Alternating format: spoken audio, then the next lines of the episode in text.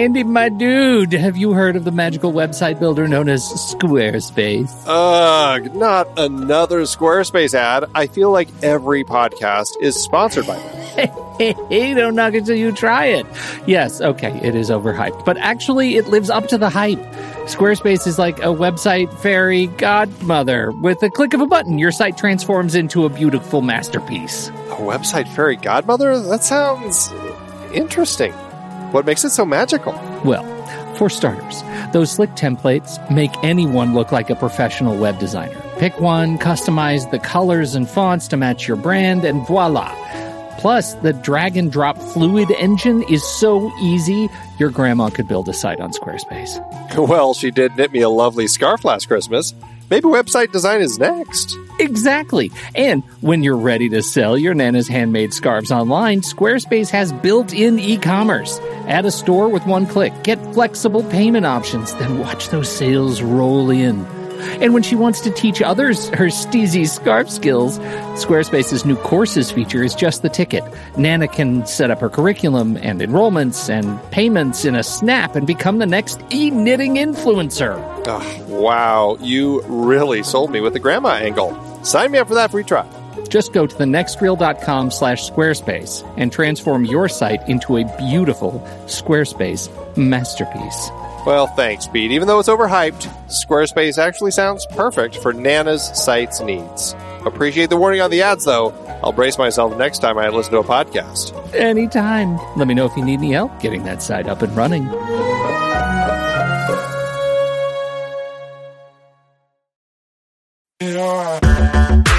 Andy, can you believe we've almost hit 700 episodes of The Next Reel? I know, it's crazy. And with all the other episodes in our family of podcasts, we are well over 1,200 episodes of movie conversation. It's really pretty amazing that we've gotten to have these in depth movie chats every week for over a decade now. And we couldn't have done it without our loyal community of film fans. Their support over the years has meant so much. For sure. That reminds me, we should give the merch store a shout out. Buying shirts from thenextreel.com slash merch is a great way listeners can continue to support the show. Plus, they get to sport our great designs. Absolutely. I think sometimes folks forget we have a variety of shirts, mugs, phone cases, and more available. In fact, a great place to start is with a shirt sporting the Next Reels logo. We also have that classic Fast Times Spicoli Surf School tee, or the weirdly popular Rusty's European Tour shirt. The one from National Lampoon's European Vacation. Why is that so popular? Search me, but we have sold a ridiculous number of those. I guess there are a lot of Rusties taking trips to Europe? We're always adding new designs based on movies we've covered, like our brand new design for a streetcar named Desire, featuring a streetcar named Desire. So if you want to rep your love of TNR and films, head to thenextreel.com slash merch. Every purchase helps us continue to have these weekly in-depth conversations. So visit thenextreel.com slash merch today. And as always, thanks for listening and being a part of the Next Reel community. We've got lots more great movie chats coming your way.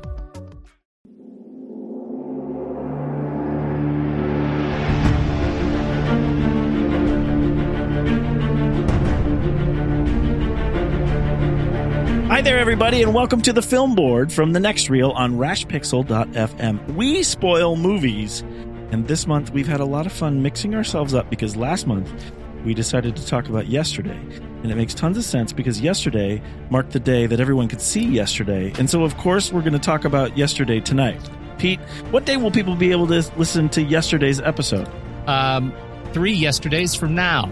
That's Tuesday. You'll get yesterday on Tuesday. I don't know Yeah. who's counting. If today is Yes. Tuesday, If you're listening on Wednesday, if you're it will listening and today is Tuesday, welcome to yesterday. What happened? Electricity flicked off all over the world.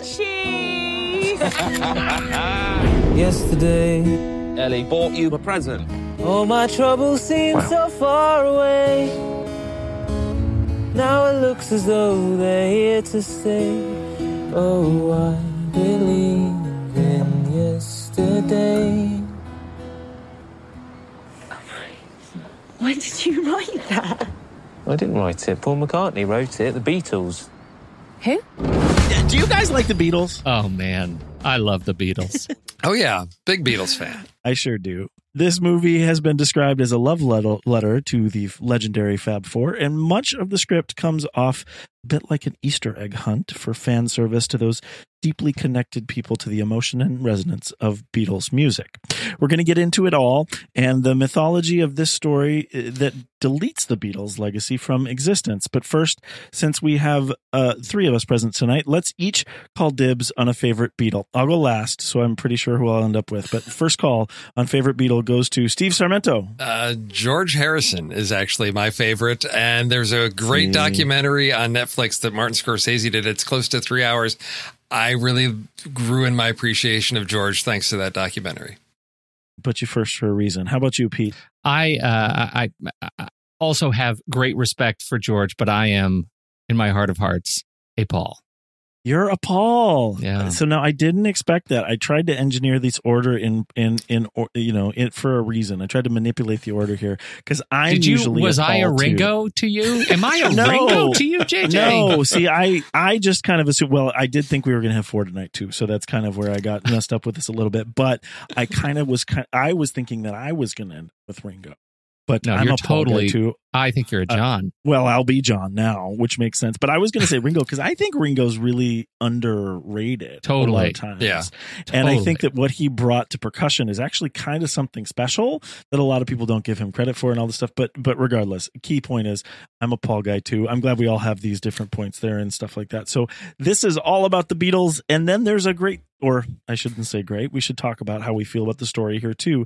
There's a really interesting story to talk about too, and how this came to the cinema. So let's get into initial thoughts about yesterday. What'd you think, Pete? Yeah, I found myself. Uh, okay, so Andy, who is not here, he he was talking to me in in our our Discord channel, and he said, "What did you think of the movie?" And I said, either this movie is exceptional, or I am an idiot sap for this kind of stuff because I, I'm hopeful Okay. that it's both. Because I found myself really transfixed by it. I think they use the music beautifully.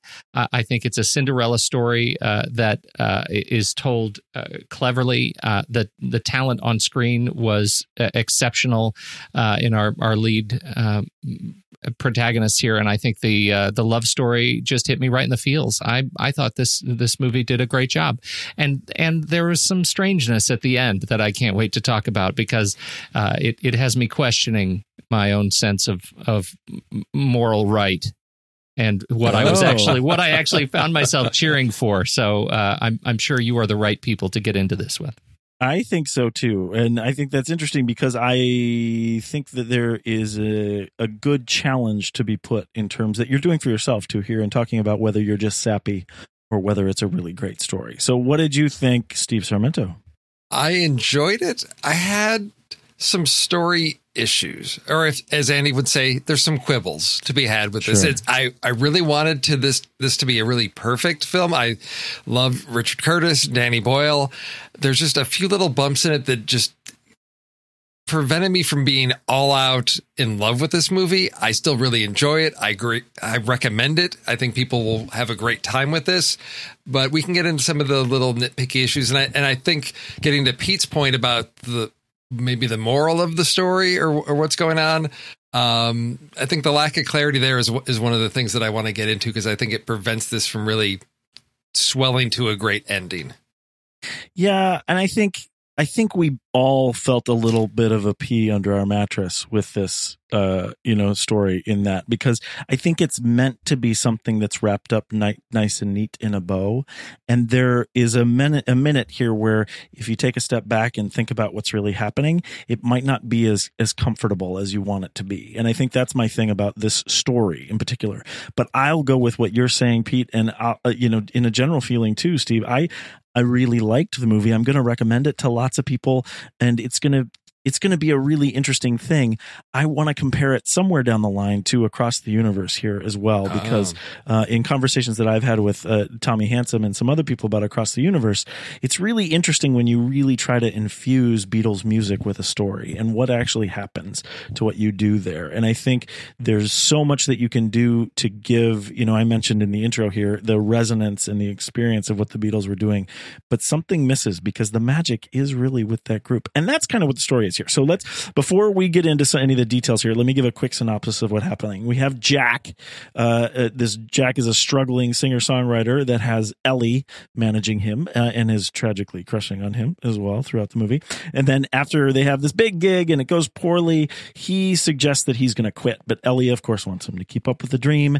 And then there's a freak accident. There's this global EMP. I don't understand what that is all about, but uh, and of course it's uh, preceded by the the legendary Wall of Sound, which I think is a nice uh, tribute back to the Beatles there. But it knocks out all of anything operating on any power, and Jack is then hit by a bus. And uh, he wakes up in a world where he is one of the terribly few people that remembers the Beatles' music. He capitalizes on this and skyrockets to prominence as he records and performs some of the greatest pop music songs of all time. So, where do we start? Um, you know, I already am bringing up some of my quibbles with, you know, whatever the science fiction aspect of it here. It's But, a fairy um, tale. It's a fairy tale. I think you have to take So- that approach to it. And that's fair. We Yeah. all three of us kind of brought up what is the main store point of this story because we get a lot of Jack sort of weighing his shame about plagiarism um or then you get this he has fame versus love. So is, is are we learning through the story that love is the best choice because of the big leap that he has to take in the movie? Or is it telling us we should follow our dreams regardless? Or is it just telling us that the music industry is trash? I, I, what for you guys uh, let's start with you pete uh, because you alluded to this a little bit in your intro. What was the point of this story for you Well, it, you know, this is very much that Cinderella story that you know where the the guy is he has these hopes and dreams and he's just about broken and and or we'll say the protagonist has these hopes and dreams just about broken total you know stretch of hopelessness and ultimately is about to make the decision to do the thing that is positioned as the thing of of uh, like least resistance and possibly fueled by regret. He keeps saying, "I guess I could go back to teaching." Right? That is the that's the thing I could do that that would, you know, I could make an income and it would be. And then he is gifted great power in in the form of this magical event that allows him to know all the Beatles, uh, you know, to remember the Beatles when nobody else can, and that is a that is his his transformation. And at some point, it's going to strike midnight, and he's going to have to come back to reality. And this is a story of him having that power and learning what it feels like to have that power, and then ultimately to now, with the gift of comparison, to be able to go back and say, you know what, it turns out the highest form of contribution that I have to the world, even with this gift of the Beatles that nobody else has, is to give it all away and to actually go back and do the thing that I thought was going to be of, uh, uh, you know, the filled with regret. I'm going to teach. I'm I'm going to do this thing, and and to me, this movie was just infused with that feeling of appreciation for the arts, and to have that little coda at the end, uh, where we actually see him in the classroom, uh, was was really delightful. And then to hear how Danny Boyle talked about this film and teachers, and how he he actually intentionally did that, right to to celebrate teaching and to celebrate the arts. I thought that was really special. So this is that journey of of uh, Jack to to all come back around to where his heart was, and I I think that's that was really special. It did so in a way. I just have to add as a preface to I know the quibbles that you guys have about the sci-fi. It did so in a way that for me uh, allowed me to skip all of those questions. I found it such a special experience that um, that I it, once I was asked by the film, don't ask any more about why the lights went out. We we know it's weird. Don't worry about it. It was super easy for me to forgive everything else. and uh, I think that's a total fair point. But uh, in these kinds of movies, like we talk about Happy Death Day and the, you know, talk about the turn out the lights, right? They use it as a thing throughout the film. The mythology of that or connecting those dots for me is something that I really like about movies. So again, I, you're right. This is Cinderella. We shouldn't ask those questions, but at the at some point, like, why are there three people that remember the Beatles? Yeah, and I think that's a great uh, Yeah. that's a great question and ultimately kind of a useless one. And I think that part of and JJ, I'm I'm totally with you because I'm one of those guys I like to retrace to follow the breadcrumbs. But Yeah. but I think the movie was pretty intentional about saying don't follow the breadcrumbs. Right? That's they, fair. they they have this thing, this conversation between them on the hospital bed that I think is really special. Where she says, "Nobody gets it. Nobody understands Yeah. why. We're just going to move forward. We're going to hang a That's lantern on this." And and to me, that was instructional. That allowed me Yep. to to to just kind of hang up that side of my head and focus instead on on the love story, on the the mechanics of the music, leading me into the montages. I mean, I thought it was just it was great. I, I'm not hung up on the sci-fi because I'm willing to let that go and approach this as a fairy tale. So I'm I'm fine with that. Of it's an inexplicable global event, and I can let that go and I can accept that, and I think that's fine. I have issues, sort of as JJ talked about, like with Happy Death Day, when you have when you're going to set rules up. So it's not just the Beatles, it's Coke, and it's also cigarettes. Yeah, and I thought, stuff. and so for me, I thought, okay, why Coke? Is it just for the joke on the plane when he asked for Coke? And the stewardess looks at him like, "What?" And he's like, "Oh, well, you know, uh, a Pepsi." And, and like, That was a funny joke. Uh, Okay, That but is, funny is though it there. is that sufficient for the payoff? And then cigarettes. And again, so why those things? Oasis makes Harry sense Potter. to me as a band being influenced by the Beatles. If there were no Beatles, we have no Oasis.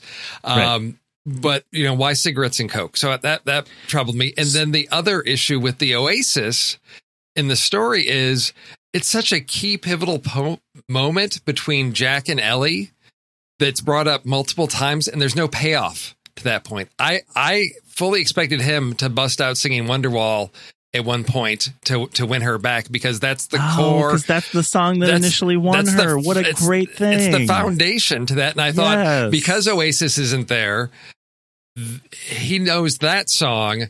It's foundational to their relationship, and it gives us another opportunity for him to really be honest with her. And maybe he he woos her with that song and has to tell her that that's not the song. He didn't actually write that song out. So those are the those are the story quibbles I have. Not so much the the fairy tale aspect of it. It was more structural pieces in terms of their relationship and then the rules within the universe. Yeah, I can I can 100% see that Steve and in fact it's it's one of the things that like as as he finished playing uh all you need is love and the brass band you know kind of clears off the stage right? And he starts his thing. I I I'm with you. Like my emotional momentum would have been fulfilled with that that sort of punchline. Yeah. uh, Right. that, that would have been really strong. I can see that.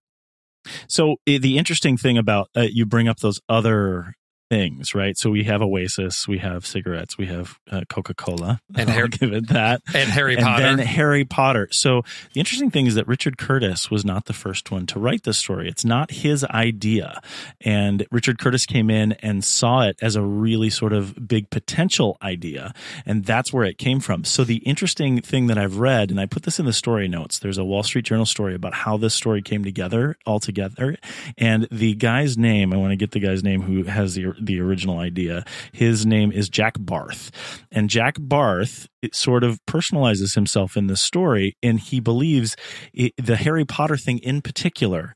He talks about that he was a guy who was has been writing screenplays and has been doing this, and he imagined a world where it fell away, but Harry Potter was left to him, and he's like, I probably would have screwed that up anyway because I would, I couldn't have done it. So the interesting thing the Wall Street Journal article has in here, and I put it in, uh, it's in the link as original in the original material here, is that um, he's saying that what uh, he's written in this story is is exactly how he feels as a person. That even if he was given the gift or the power of wonderful content that he still would have difficulty executing it. And that's a really interesting idea here. Richard Curtis came in and made it a big movie. So now we have yesterday. I think that's a it's a cool creative idea for how the story got made. Well, you know, and I think that's actually a it, they they captured that really beautifully in the movie itself. You know, dur- when he is initially gifted the the uh, uh, you know the Beatles, and he tries playing it in pubs, nobody gets it. Like nobody understands the Beatles until until Right, there's 'cause an inciting incident. Yeah, I mean, it's still just him. Well, I think that gets into the issue of can art be successful when it's removed from the culture that it was created in? And you know, we go back to uh, you know Back to the Future with Marty playing a song. He's like, ah, you aren't ready for that, but your kids are going to love it. This is Awesome. the Beatles. Awesome are we reference. past the point where it has? It, it came out of out of the '60s and what was going at that time, and the, the one mention we get is Ed Sheeran saying, "Well." gosh, you wrote that on the plane. Why would you call it the USSR? It probably hasn't been called that since before you were born. That's the one moment we get a sense of these are songs that applied to a different era. Yes, there is a universality to the Beatles songs. They've been they've endured for many years, but the conditions that created them the culture, society, what was going on were unique to a specific point in time. And they, they don't really get into that. They do touch on you can't sort of just walk in somebody's shoes. You can't write these songs unless you've been to these places. You know, there's that.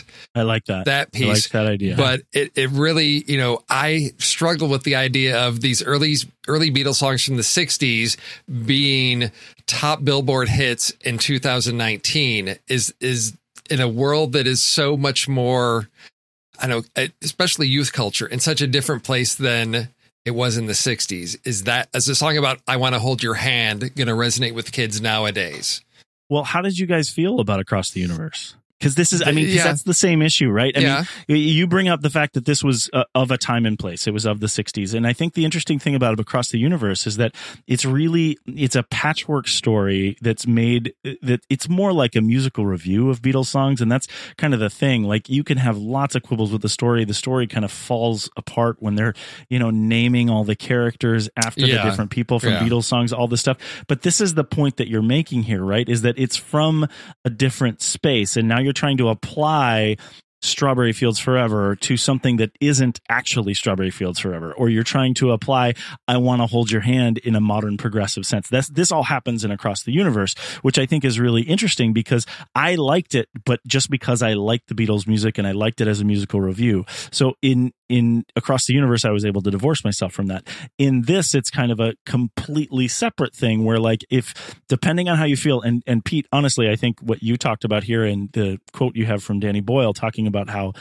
teaching being the guardians of a nation uh, a nation and passing on the soul that seems like a great vehicle for the the the emotional resonance that the music of the Beatles have. I think that's a great story to tell here. If you can get that from this film then you're going to come along with this ride. You're not going to have a problem um, uh, uh, in how it's separate from your own Beatles music experience. And so i i dug that and but i liked across the universe too even though it was somewhat nonsensical to that point. So um yeah, I think it's interesting that everything that's coming out of the Beatles in this is completely full on fiction from what we're doing, from what, you know, was history. We don't see a biopic on on the Beatles here. Well, and, and isn't that part of the statement though? I mean, so much of the statement is exactly a, a celebration of the Beatles music and its timelessness. I think you have to right. grant uh, Curtis's interpretation of the idea and Danny Boyle and their love of the Beatles as um, you know inseparable from this movie's position that the Beatles ultimately can be accepted by any time, even if the custodian of the Beatles, in this case, Jack, is ill equipped to have the conversations about what the Beatles represent. Like, and even after he's gone to Strawberry Fields, and even after he's gone, yeah. he's seen Eleanor it's Rigby's grave, he still yeah. doesn't quite get it. And and tr- watching him try to explain "Hey Jude" to Ed Sheeran yeah. is is deeply comical because he doesn't get it. But the song right. is inseparable from the time, as is as is the statement of the film, in my view. Right. Right. Well, I think that's what sort of the reason for the other two characters that remembered, you know, to say it's yes, the, you know, they're he's relieved because they're not out to get him to to rat him out. They're just there to thank him to say we so appreciate that these are now back in the world and that there is, you know, the importance of art to enrich people's lives. And that's that's one part that I I found an interesting approach to that with those characters to say, even if it's not the originals in a different format, they are there and it makes the world a better place that they are out there. And that okay. there are some pieces of art that improve the quality of life for people. So, Steve, I need I need your help on this because okay. this is this is exactly where I where I struggled. Uh huh the whole film, I too, like I, I'm assuming others in the audience, were wrestling with the fact that this guy is has such success, and Jack is clearly wrestling yeah. with the fact that he's having such success, uh, and he's having it on the backs of of these, you know, of mm-hmm. the Beatles and the music he hasn't written. We right. know that that is, uh, um, uh, you know, on a on a, it's a moral ill. right?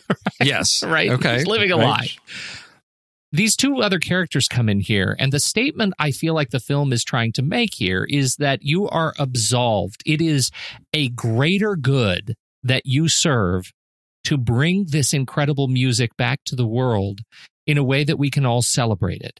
Given that we don't have the original, you know, purveyors of the Right. art here, right? It is a greater good that it exists than the ill that you are living a lie through it. Mhm. Okay.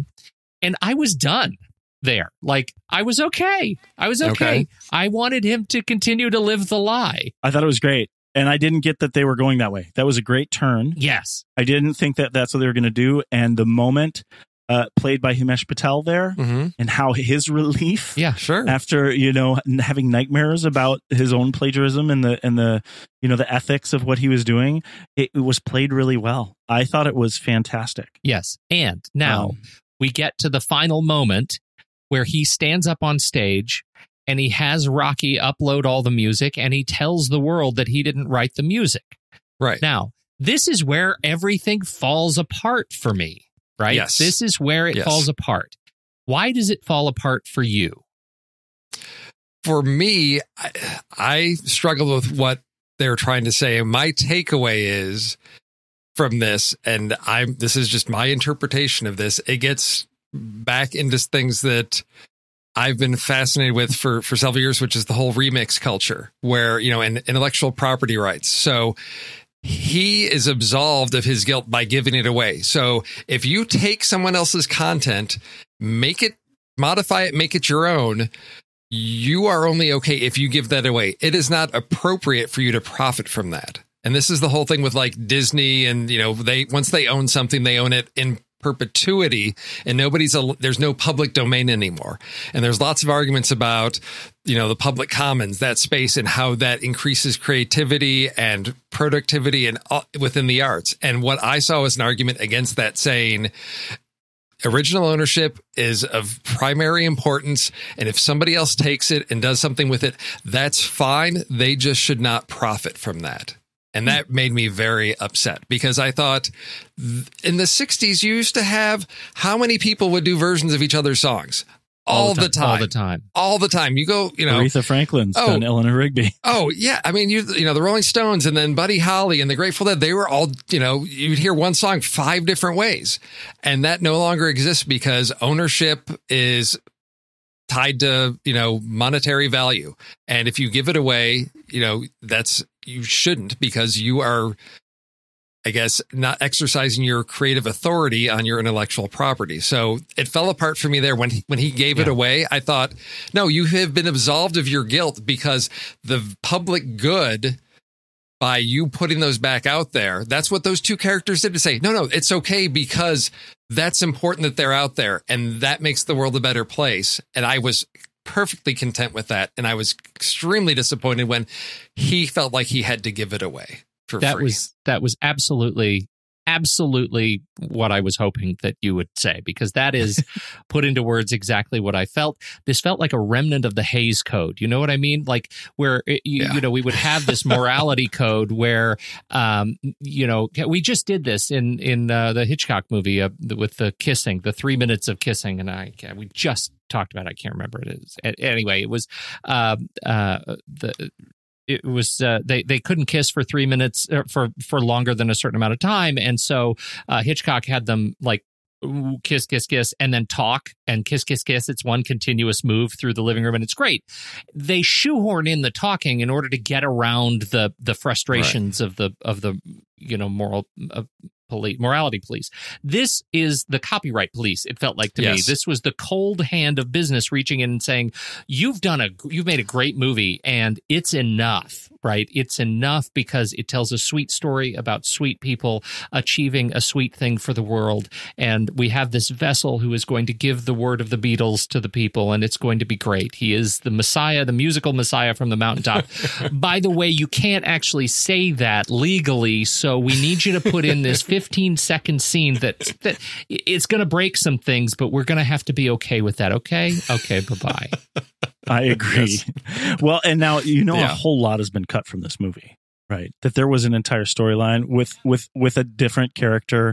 There was a full love triangle. What was? Ana de Armas was supposed to be Yeah. in it. Yeah, she so she he meets he supposedly meets her in Los Angeles. And there's a whole scene when he's on the James Corden show Right. when they do another payoff. He says he says, "Well, write something right now. Just write Yeah. something. Yeah. Like you're so amazing writer, like just write something." So he writes something in the way she moves and Ana is on the, or Ana is on the couch with him and they have this connection. So Yeah. it leads to their their love triangle, but they cut that entire piece from the movie and it was said that she was stunning in it. So it's really uh, unfortunate that they cut it out. The, the interesting thing that I think that I've read about it is that they didn't want to do that because they didn't want his eyes to stray at all. And I think that's really interesting because I never got the feeling that Jack Himesh Patel liked anyone in the movie ever. At no point did I find he was he had any chemistry with anyone involved because he was just sort of this irreverent, uh, sort of you know flighty, gregarious singer songwriter, and that everybody wanted to be a part of him, and no, he didn't want to be a part of anyone else. Yeah, I mean Ellie's whole conversation about, oh, you've put me in this column. I mean, that gets to the, to me that set up the whole thing of it since they've they've known each other since seventh grade. So his whole perception of her is, you're my manager, you're my friend. There is no romantic piece there. right. So I- straying. Yeah, I yeah. Yeah. So I, you know, it, it created an interesting dynamic that I I found intriguing with the reveal of, you know, she's been waiting for 20 years for him to to realize that, you know, she's in love with him and he hasn't done that because he's been on his, you know, quest to be, you know, it's been his music. Has been his primary love. So Well, yeah, but, but to wait a minute. There's a bigger question there for both Yeah. of you guys, though. The fact that he didn't have demonstrate any uh, any sort of romantic intention with Ellie or anybody else is sort of separate from the fact that I wanted him to. Right. Yeah. Oh, and so for that was sure. paid off. Did you see that? Like, did you feel he- that way? Did, did he know that Ellie was being played by Lily James? Because I would like to tell him that he should stand. I mean, Rocky tried to tell him, like, Yeah. what were you waiting for, dude? Yeah. Like, she's She's Yeah. amazing. Yeah. amazing. And but no, so the, and that was, I mean, it was a little unbelievable. It was a little difficult for me with the character. I couldn't buy the the the actual sort of tension that they were supposed to have Mhm. that I never witnessed. I, that was it was difficult for me. I, it didn't make me hate the story, but it did make me question the turn at the end. Like, how does it come together after all of that? yeah. Anyone? Oh, I bought it. I bought it. I, I bought it because good. I wanted them to. Like I, I That- feel like fair. they set it up. it's it a up. Love Actually thing, right? It is I mean, that's, sure, sure, sure, sure, and I think that was okay, right? I mean, they set up the the the romantic momentum enough that I I was invested in them becoming a couple, even if even if he was so oblivious that he just didn't get it through most of the movie. I think he played it Right. uh, uh, really well. She was transcendent. He was uh, She was perfectly oblivious, and uh, a- and what a wonderful discovery he is as a talent. Like get get him Yeah. in more stuff and sing great it. singer too. Yeah. Oh, yeah. Yeah. I don't know if you guys have, have uh, spun up the soundtrack to this thing, but it's you know it's all him singing Yeah. all Beatles tunes, and it's incredible His voice is pretty It's special. from another Yeah. I mean, time. yeah. each of the each of the Beatles has their own unique sound, and Yeah. he's doing it. he's It's he's great. doing it. Uh, what did you? So now I've heard a lot of criticism of Kate McKinnon. I will tell you, I need to. I I I wish I could uh, be on Kate McKinnon's team because I'm a huge fan of hers and really want to like hang out in her kitchen, just like serving her donuts. I don't know. Um, I she can't do anything wrong for me. I really like her, and I didn't feel like she was over the top. I thought she was perfect. So, how did you guys feel about her playing the the evil industry representative? Steve, you want to go first? Donuts. Uh, I said donuts. you said. I just. I feel like I don't. There's something. I guess different from, and I guess it's you know on Saturday Night Live you're on the stage, and you when you're on the stage you have to go bigger for things to come across the camera, and I think in film you get so much. The camera is so much closer, more intimate, but she's always out at eleven with everything that it ju- it just yeah. felt so cartoonish. And I think there's there's a way to play the you know evil, corrupt, you know corporate person without being that much of a cartoon. And that that was that was my big struggle with that. I I know what that part what its function is, what it's supposed to do, but I don't know if it's just facial expression, uh, what it is, but it just felt like she was in a different movie altogether, going way too far. Yeah, I I had a, a similar struggle. Um, it- it- it's troublesome because I too really really like uh, uh, Kate McKinnon. I think she's fantastic, and she's fantastic when she's over the top. She's also fantastic when she's when she's playing it straight. I think she's just uh, she's just great. And this movie was was interesting. I think I could have I, I would have been okay if she was the oddball character. Uh, if we didn't have the character of Rocky, Hmm. uh, See, that's what I was going to say. Yeah. Yeah. you've got Rocky, who was just set up for comedic effect too. Right. I was mean, he also- didn't have anything. he was also great, right? He Yeah. he Yeah. delivered some of the most fantastic bits in the movie. His exchange with Ed Sheeran on the plane about how gingers Oh. can't rap uh, Oh was God. was ju- I mean, it just slayed me. It slayed me, and so, so, uncomfortable. it was so uncomfortable. And and so I feel like we had a great thing with him. Uh, and, and Yeah. then you know back to Kate McKinnon's side, like we have this. There is a whole sort of infrastructure that we meet and and the fact that we go into the the Lamorne Morris led marketing meeting the Yeah. marketing meeting above all meetings whatever they call it I think it was just Yeah. really fantastic and that that is another character that I think would have was was riding that line between you know what we really get. I mean, I've been in those marketing meetings where everybody applauds at every other line. I mean, it's just uh, it's it's amazing that those things exist, and yet they exist. And I feel Yes. like Kate McKinnon brought so much more SNL Kate McKinnon and and crossed the line in a way that the comedic characters became overkill in this movie, and it was Yeah. just too much. I needed a standout. And then I needed everybody else to play it straight, and and I just Right. I didn't quite get that. I loved it. I was totally down for it, and I'm glad you mentioned Joel Fry. I, uh, yeah, that, I was generally that kind of uncomfortable humor just makes me uncomfortable. so uh, it was hard for me. But you're right; he did a really good job there too. Um, you brought up Ed Sheeran. Uh, Was was he acting, or he must have been? Right? That's he's that's that's who he is. playing That's playing in the in the Ed Sheeran cinematic universe. Yes. He was playing that Ed Sheeran. I mean, if you've ever seen him interviewed, it's he's pretty close. Like he's, but Yeah. but he was definitely, you know, when you have these moments where he says, you know, you've got to do, hey, dude, uh, Yeah. dude, dude, dude. I mean, it's just, I mean, that that was that was cartoonish. But I, I actually, I thought I was going to hate everything about it, and I am a fan of Ed Sheeran. Yeah. Whatever that means, I love Ed Sheeran's music. I think he is a, an- a, a terrific musician, and uh, I thought I was going to hate him in this thing, and I didn't. I came away thinking he was a he was a utility player in this movie, and he Yeah. served a great role. And when he bows out after the songwriting challenge, Mhm. uh, it's one of the highlights of the film. His uh, good song was about uh, penguins too, yes. know that. Yeah, uh, which was actually funny and wonderful at the same time, Yeah. which I think is really kind of special. So that's cool. and beautiful. Um, yeah, a beautiful song about penguins. I wanted that to be on the soundtrack. I did not see it on the soundtrack. Oh, it's not. Oh, of course not. He's that. gonna come it. on. That's an Ed Sheeran property. He's gonna keep that IP. for releasing on his next The next IP is album. Yes, come on. So John shows up.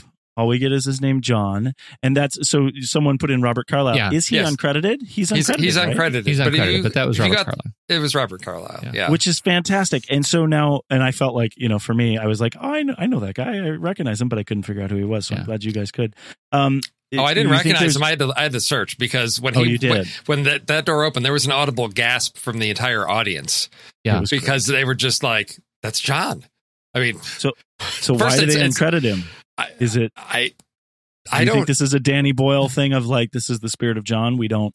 I don't know. It's just to keep the mystery alive. I love it if Yeah. that's what it is. I Poly- think that's Polygon great. actually has a terrific article that says how the director and writer of Yesterday pulled off the big cameo, and and it really talks about uh the you know talks about why they would bring this particular Beatle you know in this in this whole thing and it's really uh, you know it's a great um sort of love letter to the to the men of the Beatles right that's just this this, this Yeah. is why we're going with John this is why we're gonna we're going with John and and you know not Paul and and uh, you know the others who who obviously exist because the music got written.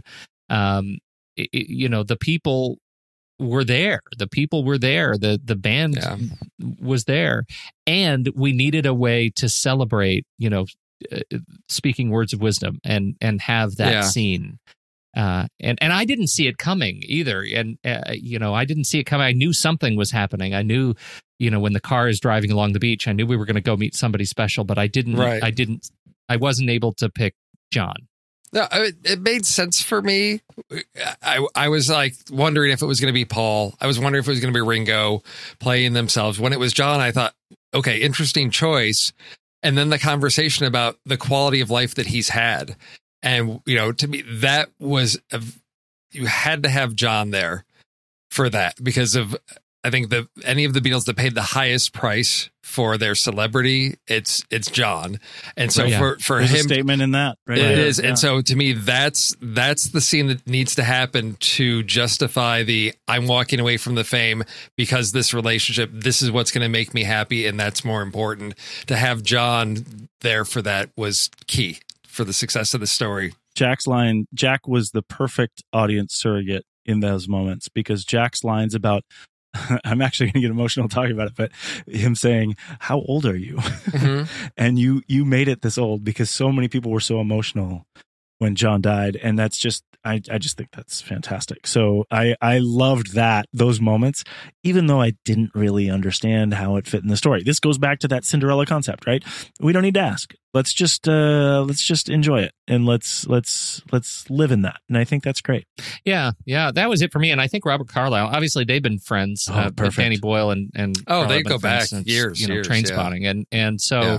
uh, there, there's something to that. He is also. I I did not know, and I'm a huge Carlyle fan. And I've watched him in all of his TV stuff, and I just I I you know I I, I love what he does, and um I I am now. It's difficult to look at him and not see John Lennon. right? he This, did it. this is one of those movies that is just it's Whoever did it. Yeah, that was Yeah. perfect. it's perfect. They brought Yeah. in his inner John Lennon out, and now it's all I get. Uh, as far as the camera, I do want to say one thing. There, so we talked way back when, and we just did our re-ranking this morning, so I'm thinking about it too. But we talked way back when in Child 44 about cameras in the woods, looking at the things happening that were happening out in the in the world, and it representing no one in the woods. The camera did that a couple times in this movie, which bothered me. Uh, the, and it did it for the sake of art, right? We wanted a, a a a motion control shot that followed people as they walked along the beach, and we wanted something in the foreground to dirty the frame. But in general, it didn't represent anyone in the story, Right. so it made for a really weird third person choice. I don't know whose choice that was, but that kind of stuff bothers me when it's in movies. It totally took me out of the movie. I was like, "Oh, who's who's Who- watching them? who's who's spying on them as they're moving around Yeah. here?"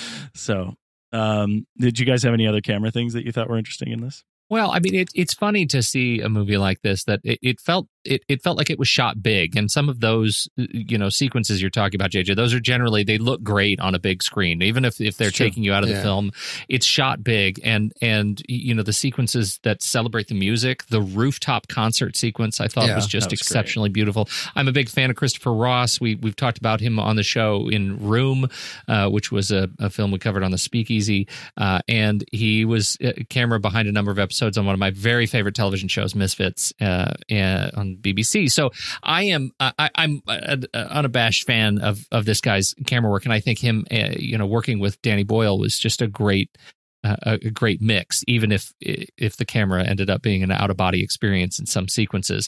Uh, some of the you know helicopter or drone shots, whatever they were. I'm assuming a drone for Yeah. cost efficiency now uh, of the of the concert. Well, some of the stuff on the beach was actually definitely cable cam type thing. yeah, really. I could tell. Oh yeah, you, you know you had you had the pre-concert shots as they were uh, either panning uh, left to right, Mhm. and you saw they actually had shots where they had the the background ac- actors waving up and saying hello to the camera. Yeah. that stuff was definitely suspended cables, but they didn't use it a lot. They didn't use it in the in the concert scenes at all. So they Oh, paid yeah. for it, but they didn't shoot it, which I thought was really interesting. Well, that's really interesting. I, I wanted to comment on that uh, and and see what you thought of how they shot the concert stuff because the concert stuff, you know, I didn't notice any of the cable stuff, and I know you've shot cable in Yeah. concerts.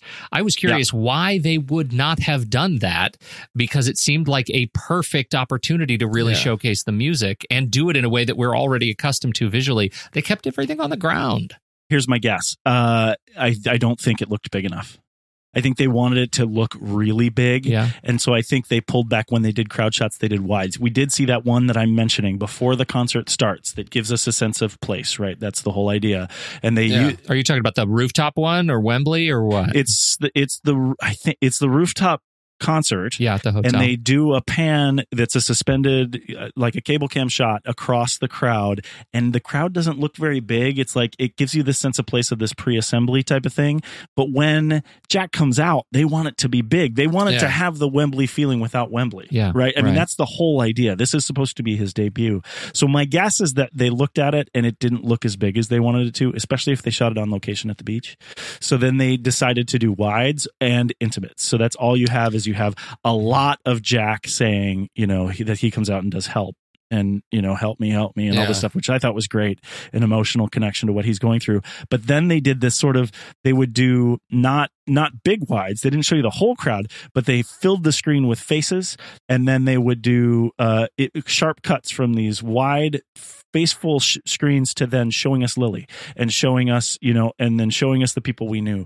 And they really just wanted to focus on the fact that he's now being exposed to this big group of people. And my guess is that the the motion control stuff didn't show that. And that, I, I've been in that situation on TV and in film all the time. When they pay for the shot, it's up there and they're like, "Oh, this didn't look like what I want it to look like." And when it's background, when it's when it's literally you need bodies to make it look that way, or you have the environment that you can't control, like a beach, it, it- all you can do is cut around it and do different things. So that's my guess, but I don't know if that's the case. I just know that that first shot that I'm talking about was used for that reason, and it didn't look big.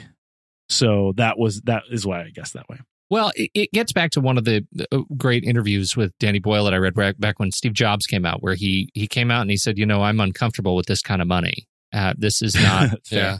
This is this is not my style of filmmaking." And he had, al- as a guy who's made a movie in space and he's made movie. I mean, he's done some big productions Big, and big Bollywood. Right, and so this Yeah. this movie felt very much when you look, when you talk about the look and feel of it on screen, it felt very much like a, a film that an accomplished, uh, you know, bigger budget director attempts to make of a very intimate story of a small fairy tale story. And i think that that worked so well for me. I mean it really took me back to uh um uh slumdog millionaire. Like it just it, Yeah. it had that that sort of uh visual feeling to me And there were great shots in it too. I have to tell you guys this anecdote, and I didn't put it in the show notes here, and I don't know how I'm going to talk about it. But you mentioned that you saw this on a big screen, and that these things lend itself to big screen. So I saw it in a theater in downtown Portland called the Living Room Theaters. And Pete, you might be familiar with. it. yeah and uh and it, so it's a little small intimate thing just like four rows of 15 seats each and um and it was not well attended it wasn't important you know it was the opening uh, day i saw the early show whatnot but uh one of the things that's happened to me in my aerial uh, cinematography things is i've done a lot of blimp work and people always ask us how we get through uh blimp shows that go from anywhere from four to ten hours long uh, without bathrooms. And a lot of times I tell talk about the fact that the pilots bring bottles on board, um, and it's a really intimate seating in the in the uh, in the blimp, and you just you know you kind of take care of your needs uh, going up there, right? Well, this is the first time that I've ever been in a theater, and someone did that in the back row. Oh, what wow. And I was in, yeah, in Portland in the living room theaters. And I have a woman, just me and a woman in the row next to us. And I look over at her, and the guy is clearly visible. And I only bring this up because this is the theater experience. But I'm in this small, intimate cinema, and there's this old man who's just, I mean, and you can hear it very plainly over the film that he's peeing in a cup behind me. And you turn around we don't have barriers. They're like tiny seats. And i can see the guy. I mean he can see me. Why? What is that uh, no. Was he ambulatory? Like, could he walk? he was standing so i He assume was so i don't uh, well yeah like how uh, he's sta- oh man it was so uh I and uh, the woman and uh, the woman and and and me in our row were just like what? And then uh, the credits are rolling and she and I just stayed there and I'm like did he just? And she said yes he did. It was the weirdest thing. Why? Like literally they're just outside. It is you're gonna miss five minutes of the movie. Come on buddy. I feel like my theater experience was better than yours. It was, Yes. and uh, uh, I also didn't get the benefit of seeing the cool camera shots on the big screen. Yeah. So, yeah, no pee and Oh my goodness, that's horrible. well, I don't know. It's Yeah. funny. I think I don't know. It- it- it's happened. This is something. Why would it happen? It's going to happen Yeah. anywhere. I guess I buy it at the Living Room Theaters in Portland, Oregon. Ugh. yeah, generally he was kind of an elderly-ish Sure. looking uh, man, but still, gosh, You got to make darn it. You got to make that choice. Okay. Well, we uh, have been on these things all day. Uh, this morning, the film board, we did our grand re ranking on Flickchart all day. We gathered for a mega marathon session, re ranking our more than 80 film board films on Flickchart. Uh, we live streamed the whole thing just like we're doing now, which is kind of a fun thing that we're doing. But I, I'm not sure how to promote that live stream because it's really long and silly. Yeah. Um, but if you're interested in it, in it uh, visit thenextreel.com and come join us on our Discord server for details on how to watch. But in the meantime, check out our full, fresh re-ranking at flickchart.com slash TNR Filmboard. Now, Andy's not here. Uh, Pete, are I'm you in and ready to Uh, go. Excellent. So let's go ahead and add yesterday to the mix. Pete, where do we start? Uh, first up, we have yesterday versus Kingsman: The Golden Circle. I'm going to pick Kingsman. Really, Yeah. Kingsman, Yeah. the second Kingsman. I don't know if you remember what we went I through this morning. I do, and Andy brought up a point that made me remember something that I really disliked about Kingsman, but I still, I'm still going with Kingsman. Yeah, I'm I'm with JJ because I really enjoy the whole comic book aspect of of Golden Circle, and uh, there's just as I said, there's a few quibbles on on story that I just have that became barriers to me just really full out loving this one. So Golden Circle, Well, my heart is broken. I am yesterday Yeah. all the way, hands down, Hands down. all the way. Yes, yesterday, Kingsman but takes it. Kingsman takes it. Uh, here we go. Yesterday versus Insurgent, 2015. Yesterday. yes, yesterday. yesterday for me as well. Climbing up the ranks. Uh, how about yesterday versus The Dark Knight Rises? Look, there he is in the poster. He's Dark climbing Knight out me? of the pit. Yeah, Yes, he is. And I like Dark Knight on this I one. will take yesterday on this one. I also will take yesterday. And yesterday versus The Bourne Legacy. I will pick yesterday. On this one. Yesterday, Yesterday. And how about yesterday versus The Finest Hours? Yesterday. Yesterday. And yesterday.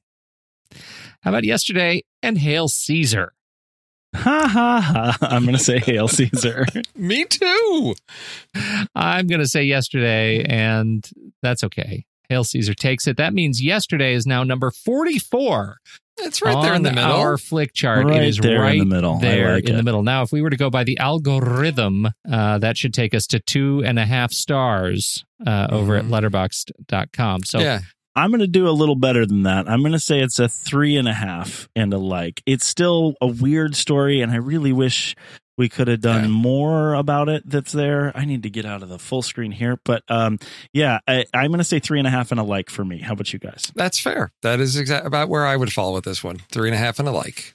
I um I, on my own flick chart. I we, we didn't even ask where it ended up on your own flick charts. On mine, it ended up at 160 out of 1,094. Oh. It performed very very well. And so, uh, again on the algorithm, Ooh, this should be high. a four and a half star movie over on Letterboxd. I'm going to knock it down a half star. That ending bit, the cold hand of the copyright code reaching into this movie, really burned me at the end. In spite of a lot of great great stuff going on in this movie, so uh, I'm I am four stars and a like. That's pretty cool. That's about three and uh, seven five seven oh something like that, and a Yeah. like for us. That's a happy place for this movie to end up. Where do we go from here? Next month, the film board is taking a break. We're going to do a hiatus here in July. We try to do that every year. Try to give everyone a break. Uh, it might not be as big a break this year as in years past because we have so many darn shows that we're doing, but that's a good thing. Uh, what is happening on the main show, Pete TNR? What will people be hearing there? Well, we just wrapped up uh, our last show on our epic Ingrid Bergman series, which was really fun. We ended up doing um, a, a whole slew of movies and a very wide swath of her life uh, on film. And so that was great. But so we're taking July off. And when we pick up in August, we're going to be uh, starting off nine films in uh, the Robin Hood lore nine Robin Hood films spanning nearly nine Hmm. 900 years, nearly 100 years of filmmaking in uh, Robin Hood stories. So we've got a very broad set of films. Are you doing the Disney? Yeah. Disney Robin and the Little Rat Pack. John walking through the forest. Ah, Love it. la di diddly ah, yeah, Yeah. yeah, yeah. Love it. And then Yeah. uh, for the Marvel Movie Minute, have we finished Iron Man yet? You know, by the time you hear this, if you're listening Oh. to it in your podcast feed yesterday, and I Yesterday. mean Monday, would have been our final episode. Last week, as we're listening to this, we had the great Tommy Handsome uh, doing uh, five straight days of credits. And I love I'm, it. I'm telling you, Listen to a couple of them. it was a fantastic. stinking hoot. If you haven't Good heard comedy. his Hey Good Clippy, his Microsoft Office Clippy joke is, I can't think of it. Uh, Iron Man, you look like you're trying to take over Afghanistan. Can I help with that? Like, I mean, this stuff is rich. Here, the original, uh, and then uh, on Monday, July first, our very last episode of the of the show went live, uh, and our guest was Alex Robinson of the Star Wars Minute. If you are a movie by minute Oh. fan, uh, Alex is the award winning uh, comic artist and storyteller, and one of the lead originators of the movie by minute podcast category uh, with Star Wars Minute. So they've uh, they've done a lot, and he was very gracious with his time to join us for our final episode. So he gets the post credit sequence, which was great. Nice. and and so that was a lot of fun. So season two will kick off in 2020 with the Incredible Hulk. But uh, if you haven't listened to Iron Man, it is totally binge worthy. Starting now. I also I just mentioned uh, Discord there with Flickchart and at thenextreel.com. You can grab a link to hang out with us on our Discord server. We gather with a big group of film folks there all the time around the clock and around the globe. That's Yes. right, around the world to discuss lots of remarkable things from throughout the entertainment universe. There are specific chats about some of our shows, so come on and join our gang to interact with us on the internet. We're fun 91% of the time, right guys? and as Just always, in a that's where we'll keep well, you know, it's it's evolution worthy if you're in Pokemon Go thing. That's as far as I'm concerned. as uh, as always, that's where we'll keep this conversation going there on our Discord channel. Uh, channel. But for this one, say good night, Pete Wright, All you need is love. and one more word from Steve Sarmento. Summer Hondo. At the next reel, when the movie ends, our conversation begins. Till next.